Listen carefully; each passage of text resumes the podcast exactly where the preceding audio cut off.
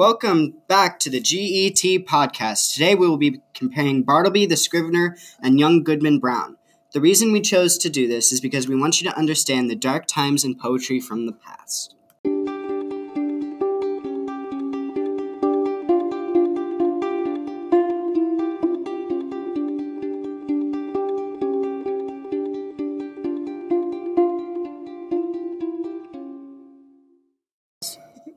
So today I'm going to be talking about young Goodman Brown.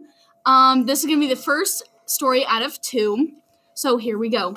Young Goodman Brown came forth at sunset into the street of Salem village, but put his head back after crossing the threshold to exchange a parting kiss with his young wife.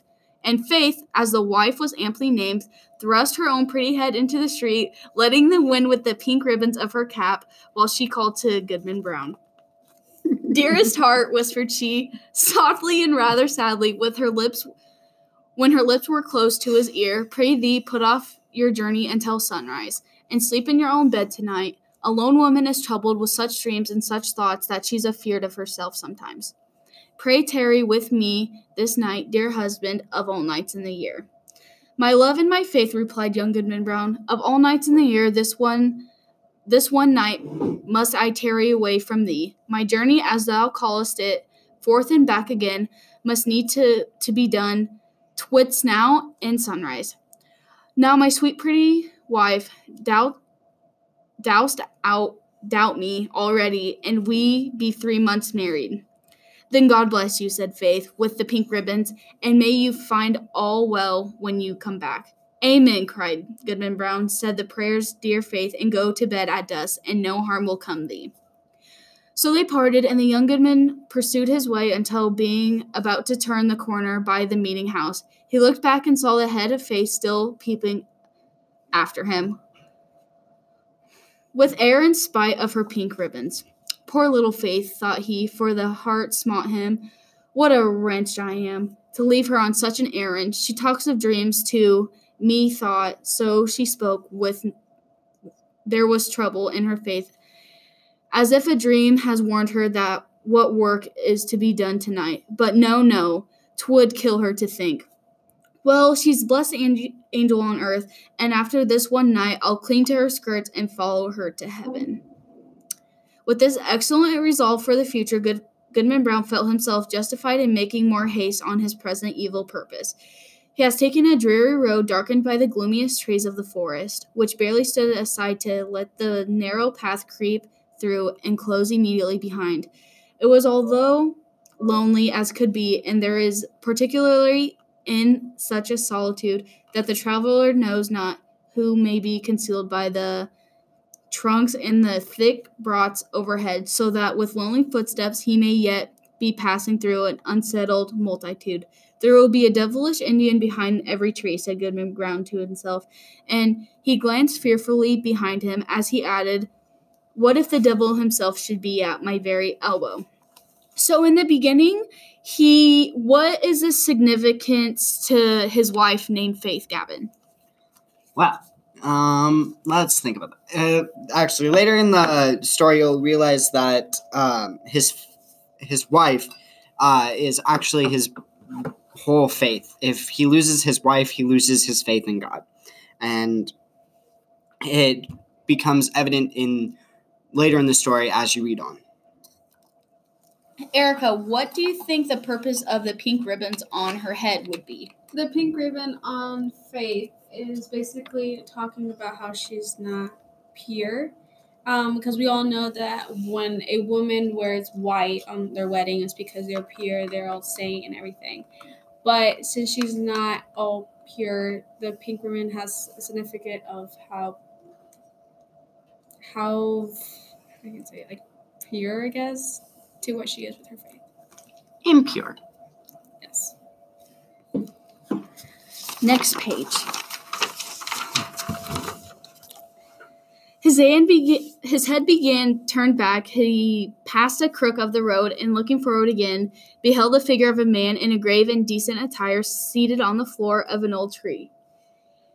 He arose at Goodman Brown's approach and walked onward side by side with him. You are late, Goodman Brown, he said. The clock of the South, Old South, was striking as I came through Boston, and That is full 15 minutes agone. Faith kept me behind a while, replied young young man, with a tumor in his voice caused by the sudden appearance of his companion, though not wholly unexpected. It was now deep dusk in the forest and deepest in the part of it where these two were journeying. As nearly as he could be disconcerted, the second traveler was about fifty years old, apparently in the same rank of life as Goodman Brown, and bearing an, a considerable resemblance to him, though perhaps more in his expressions than features. Still, they might have been taken for son and father.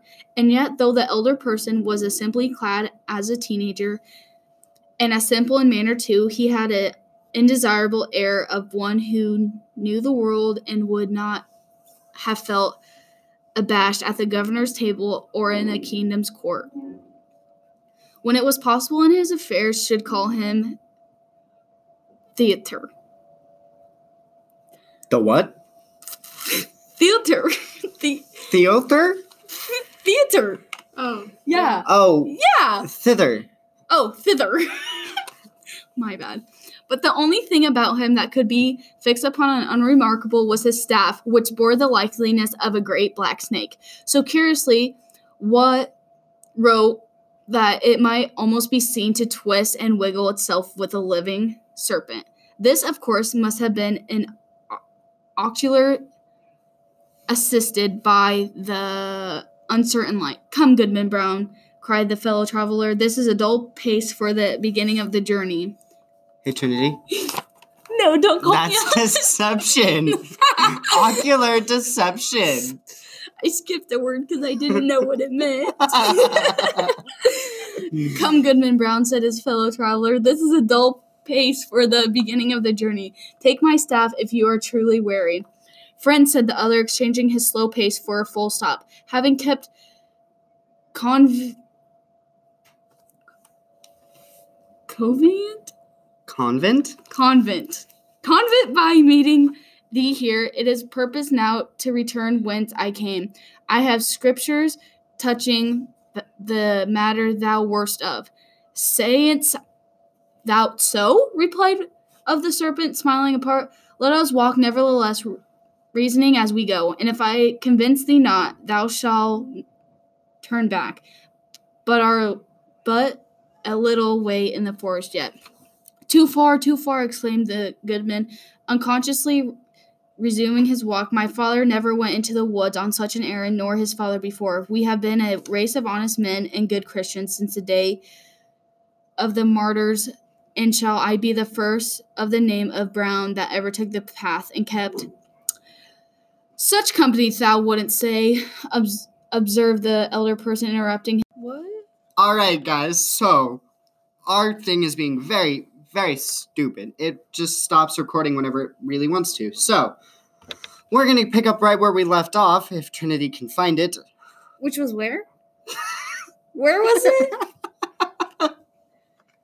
oh, I don't know. Technical difficulties. Right, right here. Well said, Goodman Brown. I have been as well acquainted with your family as ever a one among the Puritans, and with no trifle to say, I helped your grandfather, the constable, with his lashed the Quaker woman so smartly through the streets of Salem. And it was I that brought your father a pitch pine knot kindly at my own hearth to set fire to an Indian king, village in King Philip's War. They were my good friends both, and many a, a please pleasant walk have we had along this path and turned merely after midnight. I would fain to be friends with you for their sake. Did you mean pleasant? Yeah. I don't know why I said I said pleasant. Sorry. You heard it here first, guys. Trinity cannot read. Sorry. It's just so many weird words and I'm like I don't know how to talk Shakespeareally. It's not Shakespearean. Well, far out thou Okay, Sayest that's thou- Shakespearean. Yeah, see but like pleasantry is okay, not. Okay, I know that, but like, I don't know. How, yeah, it's just weird. Yeah. Anyways, so back to the subject. Why do you think the staff was so significant, and what did it symbolize, and why, and like, yeah. He's the devil. Explain. All right, if you look back into like uh, the first bi- bib- ah, biblical text of the first time you see Satan or Lucifer or whatever you want to call him, um, he appears as a serpent from the tree that tempts Eve into eating from the tree of knowledge. Now, it, that's important because his staff looks like a snake, and the guy was described as a serpent. Um, I think y- you got it switched, Gavin. He his staff represented a serpent, whereas the guy was a snake. And I feel like they used serpent to just um. The war choice was very strong from serpent to snake, and I think that's very um informational to know. Eh, snake, serpent, same thing. No, I'm kidding. I'm kidding. I'm kidding. Go with Trinity. Next, Erica.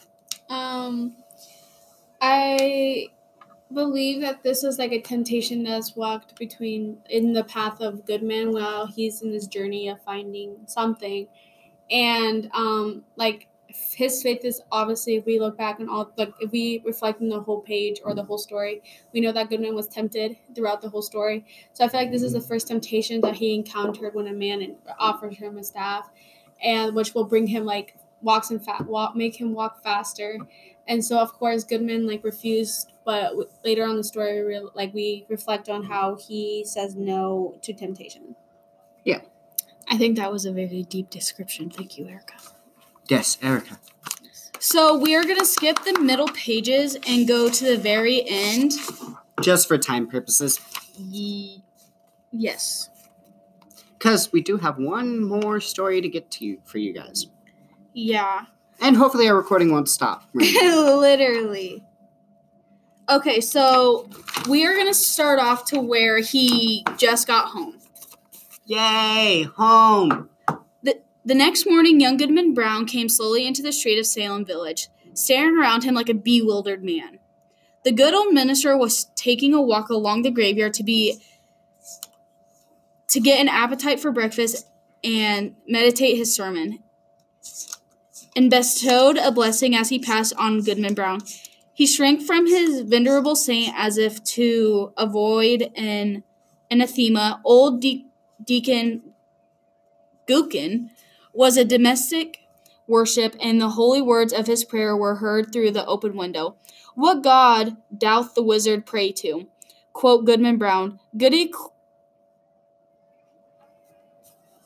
Cloyse? Klaus. I think that's Cloyse. Goody Klaus, that excellent, excellent old Christian, stood in the early sunshine at her own lattice, catching a little girl who had brought her a pint of morning milk. Goodman snatched away the child as from the grasp of the fiend himself. Turning the corner by the meeting house, he spied the head of Faith, with the pink ribbons gazing anxiously forth and bursting into such joy at the sight of him that she skipped along the street and almost kissed her husband before the before the whole village. But Goodman Brown looked sternly and sadly into her face and passed on without a greeting. Had Goodman Brown fallen asleep in the forest and only dreamed a wild dream of a witch catch a witch meeting? I don't know. Sounds like me. He was on LSD. Oh my gosh. Be it so if you will, but at last it was a dream of evil omen for good young Goodman Brown. A stern, a sad, a darking, a darkly meditative, a distrustful, if a, not a desperate man, did he become from the night of the fearful dream. On the Sabbath day, when the congregation were singing a holy psalm, he could not listen, because an anthem of rich rushed loudly upon his ear and drowned at the blessing strain. What the minister spoke from the pulpit with power and feared. What's that word? uh, Eloquence? eloquence? Eloquence? It's Elo- eloquence, bud. feared eloquence and with his hand on the open Bible of the sacred truths of our religion and of saint like saint like lives and triumphant deaths and our future bliss of merely unutterable then did Goodman Brown turned pale, dreading lest the roof should thunder down upon the great Blasphemer. Blasphemer. How? Blasphemer? Blas- bla- blasphemer. It derives from the word of blasphemy. It basically just means that you're saying you're a god or your god. And his hearers, often awakening suddenly at midnight, he shrank from the bosom of faith, and at the morning of even evening tide, when the family knelt down at prayer, he scowled and muttered to himself and gazed sternly in at his wife and turned away. And when he had lived long and was borne to his grave, a, a horror corpse, followed by faith, an aged woman and children and grandchildren, a goodly possession besides neighbors, not a few they carved no hopeful verses upon his tombstone, for his dying hour was gloom. Okay, that took a long time. Sorry, guys. I don't know words. But anyways, um during the fill the silence. Fill the silence. Sorry, sorry, sorry. Um so what do you think happened at the end? Like why do you why do you think he's like this? Why Well, because when he went on his trip, he was seeing all these people from his village that he knew. And most of these people were like very godly people, very strong in their faith, and they, they taught him his faith. Like they taught him the basics of their faith. And so when he saw them at like say the witch meeting when they went, uh, and he came back, he just feels skeptical now. He feels like he's not following the right faith because these people aren't the same. But he can't really fully tell if he's been, you know, just brainwashed because it was a dream or something like that. He just he doesn't know. And he just wants to be on the cautious side. What's your view? I think he just lost faith completely because of what he um saw because we can see how in when he didn't reap faith and we if we reflect in the beginning of the story he was really madly in love with faith. And as we said in the beginning that faith was her was symbolized his own faith. And now that he doesn't have faith then he doesn't then what can he believe in? So he's bas- not in, as infatuated with her. Yeah exactly. So okay that was the end of young goodman brown. Next bartleby the scrivener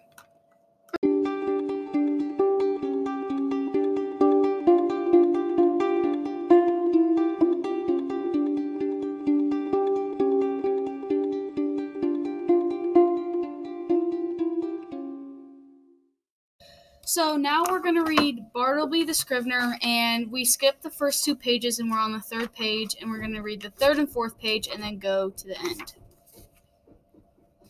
At first, Bartleby did an extraordinary quantity of work, as if long famishing for something to copy, he seemed to gorge himself on my documents. There was no pause for digestion. He ran a day and night line copying by sunlight and by candlelight. I should have been quite delighted with his application had he been cheerfully industrious, but he wrote on silently, palely, mechanically. It is, of course, an indeceptible part of the scrivener's business to verify the accuracy of his copy word by word. Where there are two or more scriveners in an office, they assist each other in the examination of one reading from the copy and the other reading the original. It is a dull, worrisome, and lejar lethargic lethargic? Yep that's it. Lethargic?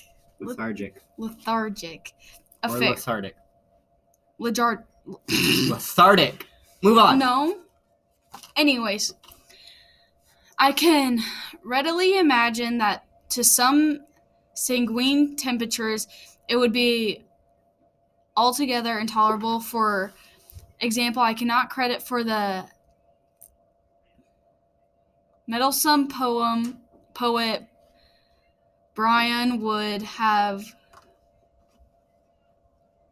contentedly sat down with Bartleby to examine a law document of say 500 pages closely written in a crimpy hand. Now and then in the haste of business it had been my habit to assist in comparing some brief documents myself, calling Turkey or Nippers for the purpose.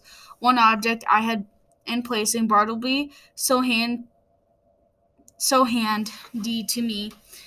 The screen was to avail myself of his services of such trivial occasions.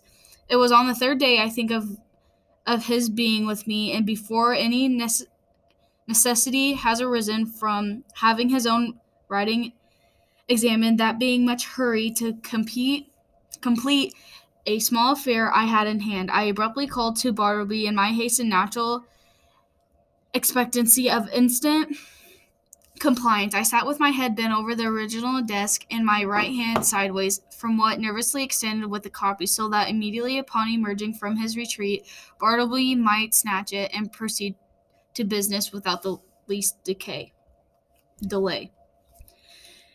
It is in this very attitude did I sit when I called him, rapidly stating what is what it was I wanted him to do, namely to examine a small paper with me. Imagine my surprise, nay my consternation, when, without moving from his privacy, Bartleby in a sig- singular, singular, Singular.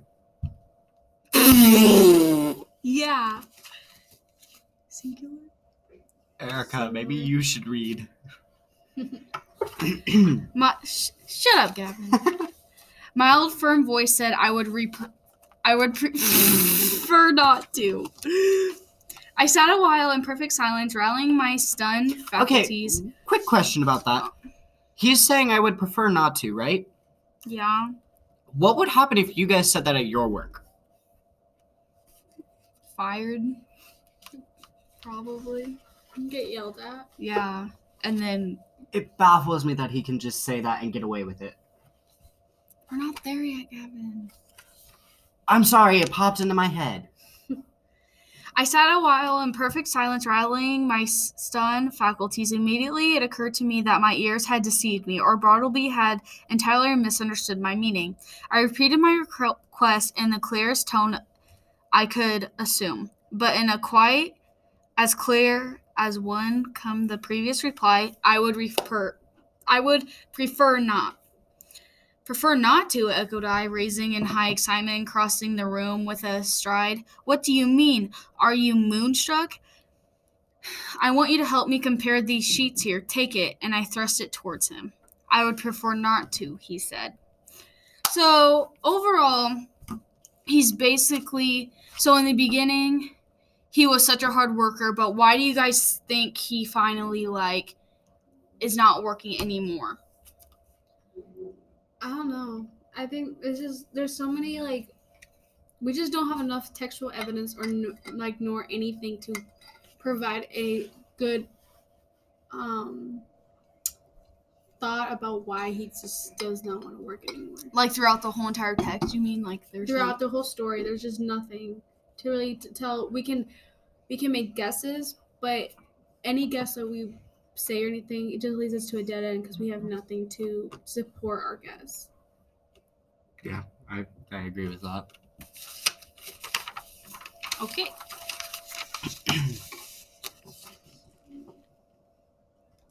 Um, one thing I will say is that going back to that, if we did that at our work, it would most likely get us fired. I I don't see how the guy just allows it to happen. Like doesn't think twice about it. Just kind of continues on. Mm-hmm. I don't know. I feel like. Are you gonna ask more questions? Yeah.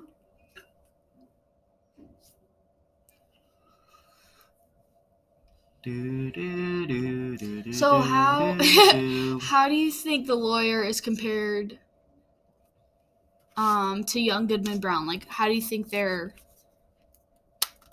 like is it their similar? yeah. Like How, how how young Goodman Brown and the lawyer are similar? yeah. I uh, Like with their I mean, personality or their both of them try to be very professional and very strong in what they believe. Um, and then the end, they both kind of end up second guessing themselves, I guess. Um, just kind of, I don't know. It seems like they're both allowing something that shouldn't, they shouldn't really allow, just kind of rule them at this moment. Um, I feel like the lawyer and, and um, young Goodman Brown is different completely different because um, more about the textual evidence and the theme of what each story is. But when it comes to just um, character or self development, um, the lawyer is more confused in anything.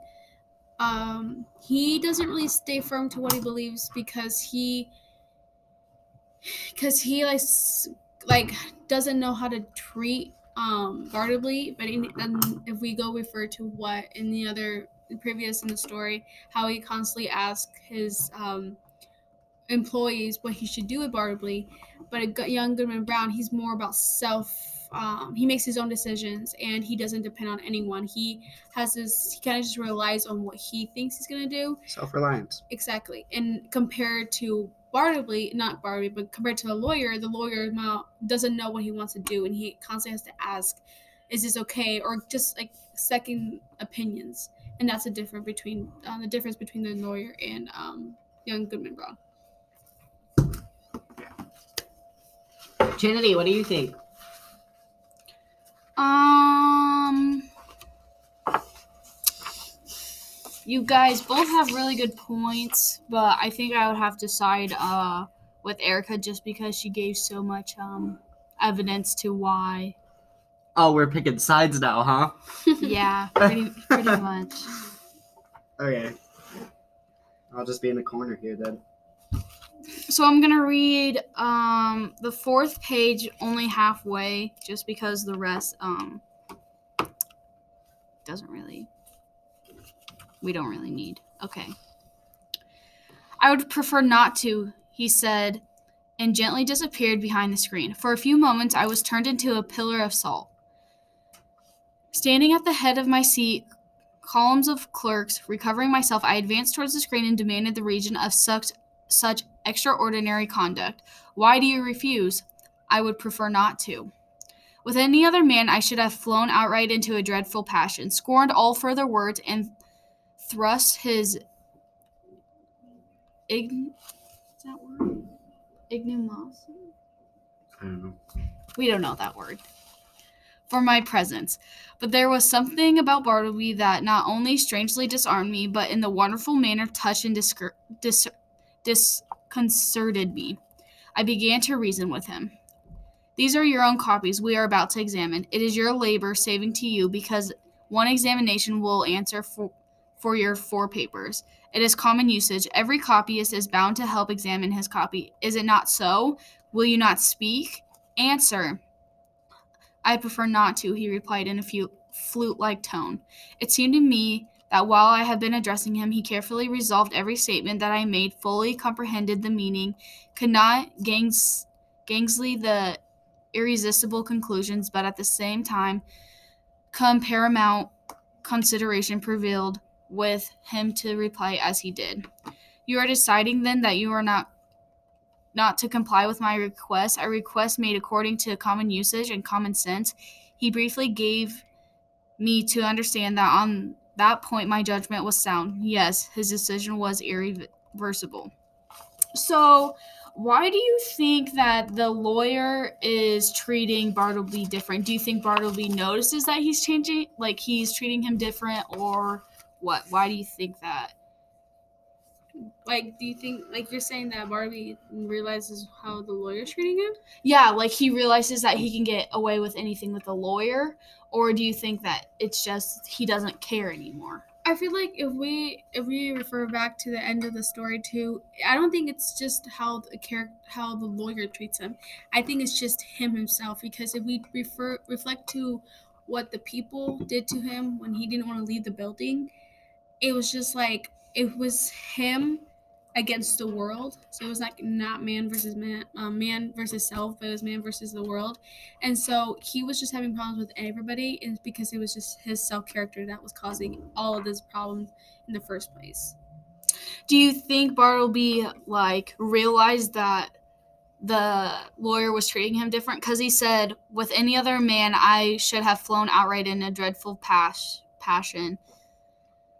But there's something about Bartleby that's not only strangely disarmed me, but in wonderful manner touched me and disconcerned me. I don't know. Maybe he Like- can tell that um he's not as well financially, and that he just kind of feels like he's doing a good charity.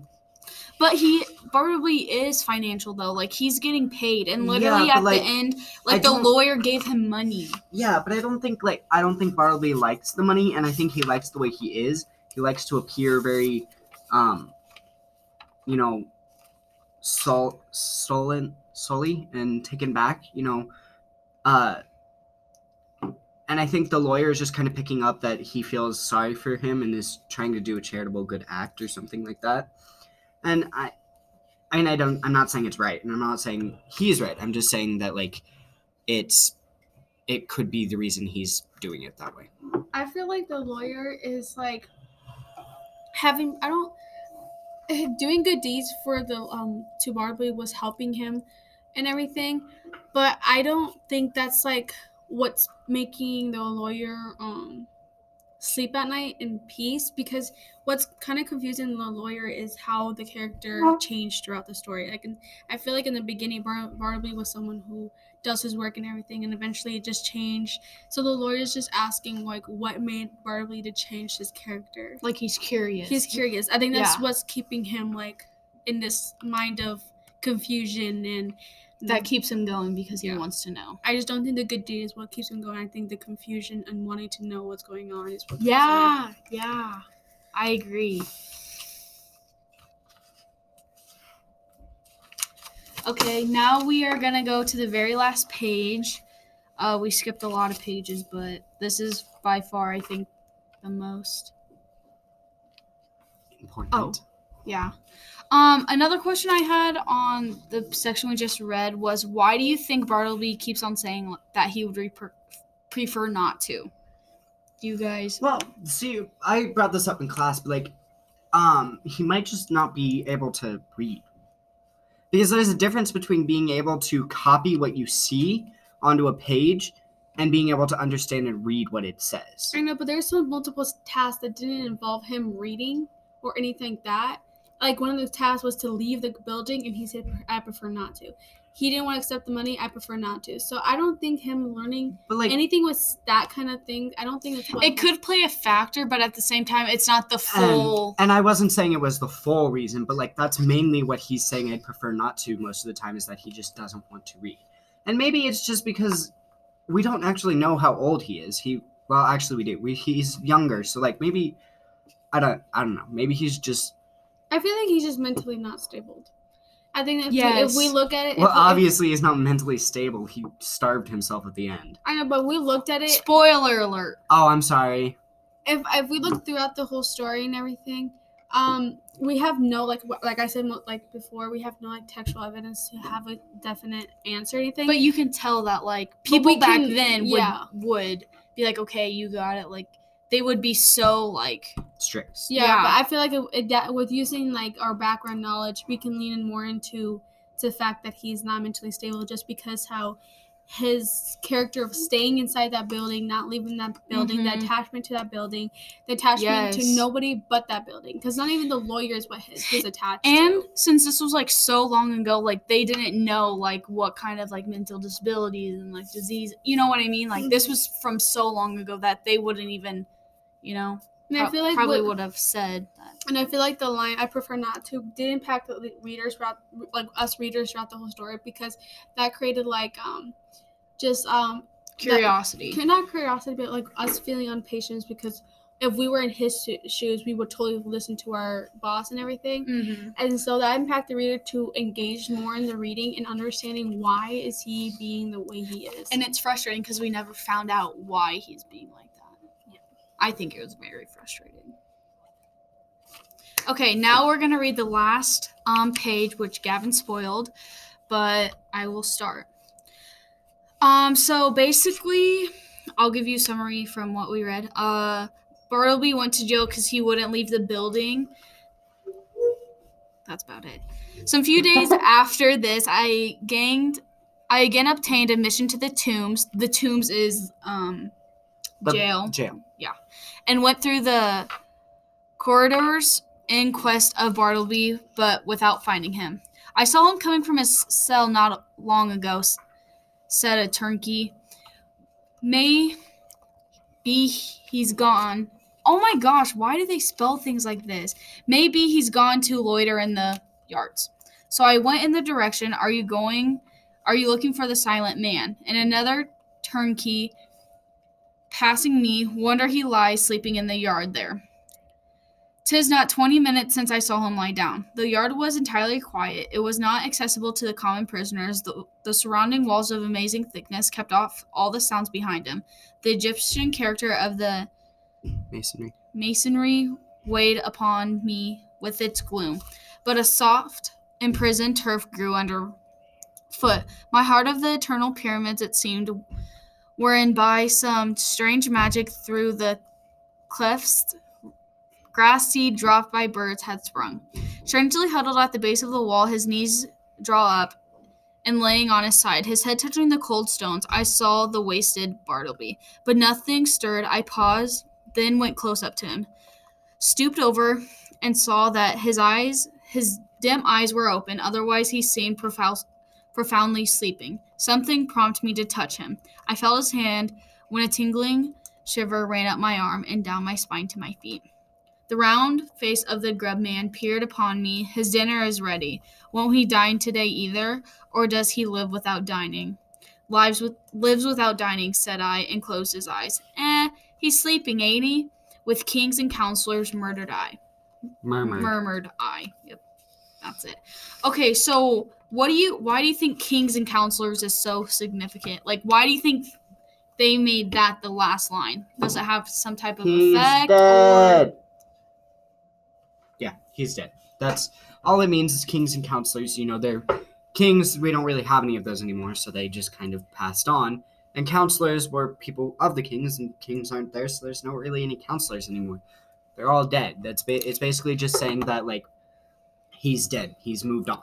Do you think the lawyer had like some type of relief that he's dead, or do you? Because I, I personally don't feel any emotion in the last. Well, but you also have to think that the lawyer felt a strong, like, deep connection to him throughout the whole story. So, like, I think he feels sad. I don't think he feels relieved. I just because he felt relieved when Bartleby was in prison because he didn't have to worry about him anymore. He was off his conscience. But like, I feel like he just feels sad now that Bartleby's gone because he wasted away and let himself just die. Yeah, I agree with Gavin.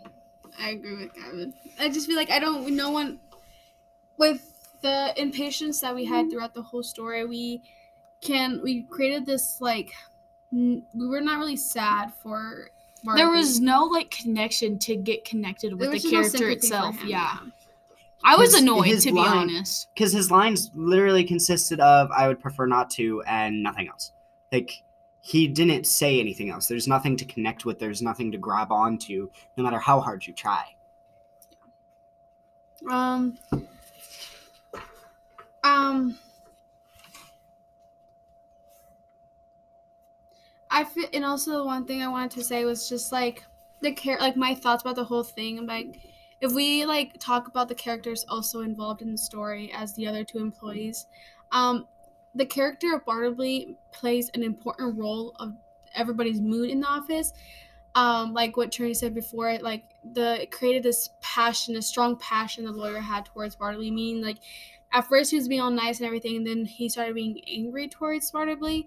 And um, when the lawyer asked um, the employees what to do with Bartleby, one of them, most of them, like both of them, said to remove him or anything like that. It's just they, they felt that anger towards Bartleby. I feel like they saw him as a pest.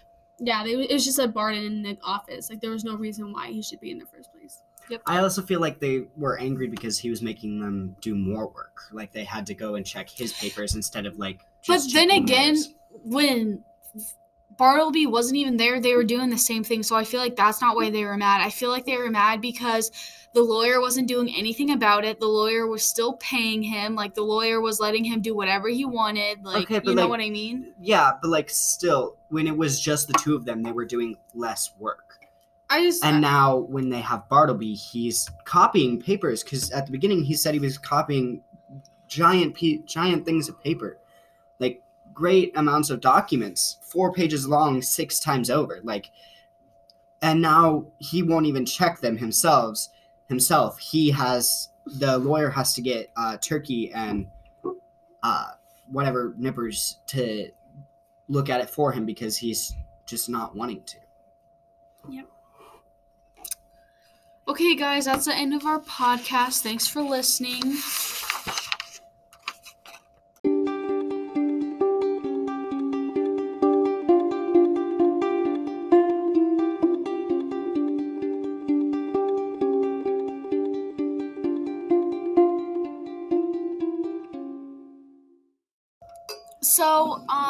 Overall, we read two stories. Preferably, like, which one would you guys want readers to learn from or, like, basically just recommend to them? I would start with And why? Goodman Brown just because Bartleby really ticked me off because it is so long and so detailed just to have a story about someone who just refuses to yeah, work. literally Like, about nothing. I it it just seems like a waste of time. Like it I mean no, it was a good story, don't get me wrong. Like it showed a lot of like perspectives and ideas, but like it just was very There was long. really, like, no storyline, and it was just a pointless ending, you know what I mean? Yeah. Yeah. So I would go with Goodman Brown because it seems more like a good story to learn from. A good like, it has a beginning, a middle, and an end, and there's Right. an obvious meaning to it. I like Young Goodman Brown too, just because it mm. showed like, like it was more like a fairy tale. I feel like because like going into the woods, like seeing all this crazy stuff, and like it changed him. Obviously, like at the end, it drastically changed him because like all the people thought like, oh my gosh, like he doesn't really believe in like faith anymore. Like what happened while he was in the woods, like, and nobody knows what happens because like he was only gone gone for that specific amount of time. So I thought it was really interesting and like it taught me a lot about American literature. I personally like Bartleby, the story of just because it was more. Yeah, if like if we're if we talked about like the beginning of the story, it get it really engaged us as readers to want to know what's going on and want to know more. Yeah, the the ending was very disappointing just because we didn't know what why he was the way he was. But I like Goodman Brown too, but I feel like I was more more engaged in Bartleby just because I wanted to know, find out answers, or try to like use textual evidence Or try to figure it out. Yeah, that's what and what's that's why it engaged me more than Young Goodman Brown. Because Yeah. Young Goodman Brown was more you read it to understand it. yeah, and then you can it's like something that you can like like uh how do you say it? You can predict what's gonna happen. And probably we didn't really predict it. Like you couldn't because there was just because you think about something, you you're back Yeah. into like, like. I I had some like theories of Young Goodman Brown like like throughout the story like when this stuff was happening I was like is he sleeping like what's going to happen next like that interested me a lot but like I get your point on Bartleby because like we did try really hard to figure out like if it was going to tell us or like what yeah it was suspenseful but not not my cup of tea Yeah. All right, guys. Uh, thanks for watching. Uh, listen, not watching. No, listening to the GET podcast. Stay tuned for our next episode. Not quite sure when it's going to be out, but yay!